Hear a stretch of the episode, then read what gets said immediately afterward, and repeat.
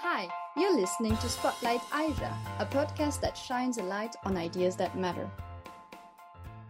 Hello and welcome to the first episode of Spotlight AIJA. I'm your host, François Barret, and today I'm very pleased to be joined by Astrid Kohlmeier, who is a lawyer and expert in legal design thinking and legal tech for all kind of legal businesses. Hello Astrid, and thank you for joining us. Hello and thanks so much for the invitation. Today's spotlight will focus on design thinking and how legal design help lawyers work in their business. Astrid, turning to you and because it's a topic not everyone is aware of, can you share with us the fundamentals of design thinking and what they bring to the delivery of legal services? Legal design is, as you already mentioned, based on the most important innovation method of our times, which is the design thinking. And design thinking is a method which uh, is used to create all useful and user centric products and services of our time. Legal design is a combination of design thinking and the law. Because we as lawyer always have to make sure that we deliver 100% legally waterproof solutions and we can combine it now with this mentioned design thinking method in order to make our content our products and our services better accessible more understandable and transparent. And legal design per se is also even more than a innovation method. It is a special mindset um, that you need if you are in the in, in the environment of innovation. It is a global movement which started about six years ago in Stanford University, and it is now rising um, all over the globe, and more and more people doing legal design learning legal design and uh, also delivering new products and services created with legal design. Because this uh, innovation met- method enables us lawyers and our um, clients to really add something new, a new value, to create a new value. Because if you put in the center of your attention the human and you make it accessible for humans, then you will deliver other solutions than before. We as lawyers are trained, for example, to deliver always the one perfect solution only. Design thinking, uh, on the contrary, um, leads us through a process where prototyping, fast failure, and learning from failures is um, a basic rule. And this is why, um, to conclude your question, legal design is a toolkit to create better legal experiences where people can understand legal content better and have a better access to it. Thank you very much. I think it was very clear. Astrid, you've had extensive experience with helping law firms and other organizations to introduce legal design in their processes. What are some of the most remarkable success stories our listeners should know about? Mm-hmm.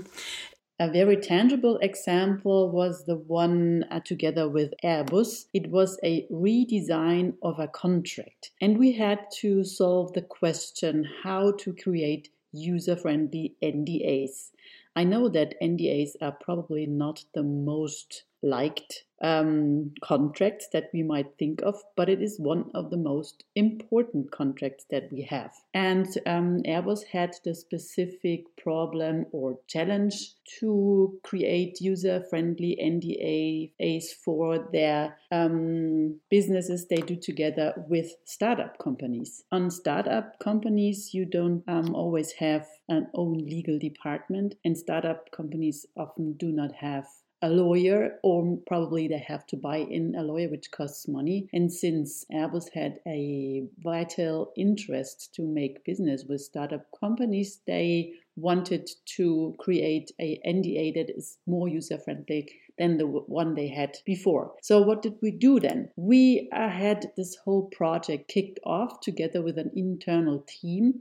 This internal team at Airbus is called the Contract Innovators Team, and um, they have as a task to find new solutions in the era, area of contracts. So we kicked off this whole project and uh, started find out what the problem is, what the assumptions are, and the second step was to go into to a research phase where we wanted to verify those assumptions that we had in the kickoff workshop. And we find out um, how startup companies are dealing with NDAs. That's why we had a deep user research together with all stakeholders that are involved in the NDA process and we had a couple of interviews with the stakeholders and found out what the real problem was. At the beginning, the internal team of Airbus uh, figured maybe to get rid of NDAs at all um, because of the situation I described before. Um, on the other hand, we found out with the user research that getting rid of NDAs is exactly not the solution startup companies would like. The reason for that is that startup companies are in fear um, if they hand out their IP to a big organization like this global player. And it is just very clear that they need a lot of protection. So that was mainly one of the biggest issues we found out through the research. But on the other hand, um, startup companies also said that if they have an NDA, it would be perfect if the NDA is understandable, accessible, and would not request a lawyer's advice on their side. And with this uh, vision in mind, we got into a co creation workshop with the contract innovators of Airbus and created first prototypes of NDA. We simplified the language, we visualized some parts of the contract to make it better understandable, and we shortened the text immensely. And with those ideas and prototypes, we went into a test phase together with real users and got feedback on the prototypes that we developed. And from that feedback, we learned and iterated our idea. And that is exactly the way how we work in legal design that you fast um, build prototypes based on the insights you have throughout our research. And then you go into testing and iterate it.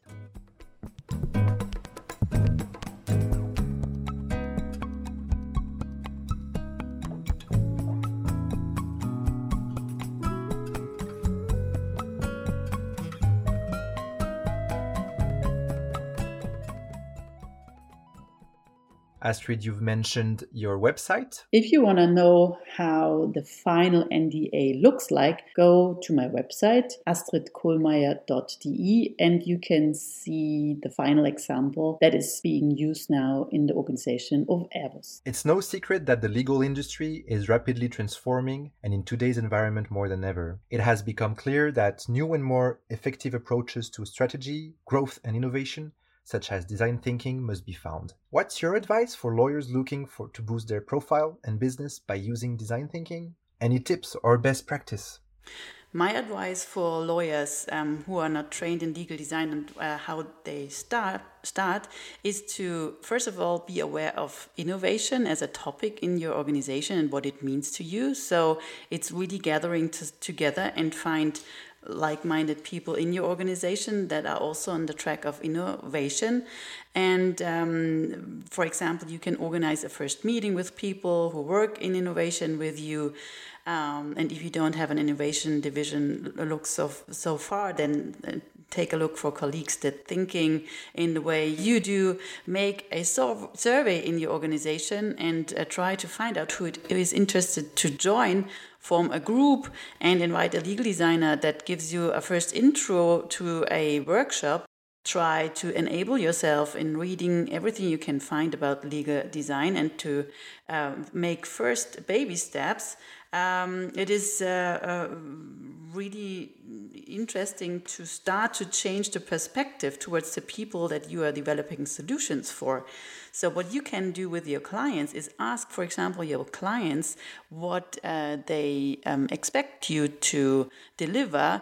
Uh, if they are satisfied with your service or not, and to really um, start listening to your clients or stakeholders in your organization uh, in order to find out, out what their pain points are in an existing process or also in a certain document or whatever. So, really try to find out where the pain points are and um, reflect on the pain points together with a team, best case, or you do it by yourself, and then come up with a new solution, mm. uh, new ideas, make it as creative as possible, and then go back to your real users and use it.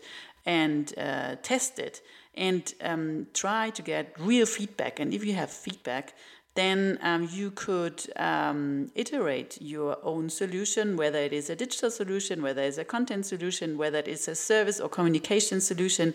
Everything that you and your workplace is surrounded by, you can remodel or um, initiate um, on the basis of legal design. Thank you so much, Astrid. As a takeaway, I think you've well pointed out that legal design changes the way lawyers communicate their services with their clients, delivering new ideas, more creativity, and more importantly, a human centric process that helps to better serve clients. As you may know, I want members to bring back immediate follow up content home. What resources would you recommend to our listeners to know more about legal design thinking? I got asked uh, that uh, question uh, very frequently, and it is not so much information around. I myself are working on a book, as I said, but uh, in the meanwhile, you could also uh, go for the website lawbydesign.com. Uh, this is a online illustrated book by Margaret Hagan. She's one of the, the leading legal designers worldwide from Stanford D School. Astrid, I can't thank you enough. Thank you so much again for um, inviting me, and I'm looking forward to every meeting that we then have in person someday. It was very interesting to have you with us. I know I learned a lot of things today, and I hope everyone did. In the next episode, we will have an extensive chat with our guests Jan Pecoraro from Portolano Cavallo and Niels Krause from DLA Piper about AI technology in law. Is it replacing lawyers? Let's find out in the next episode. You have listened to Spotlight AIJA, a podcast produced by AIJA for young lawyers across the globe. Don't miss the next episode.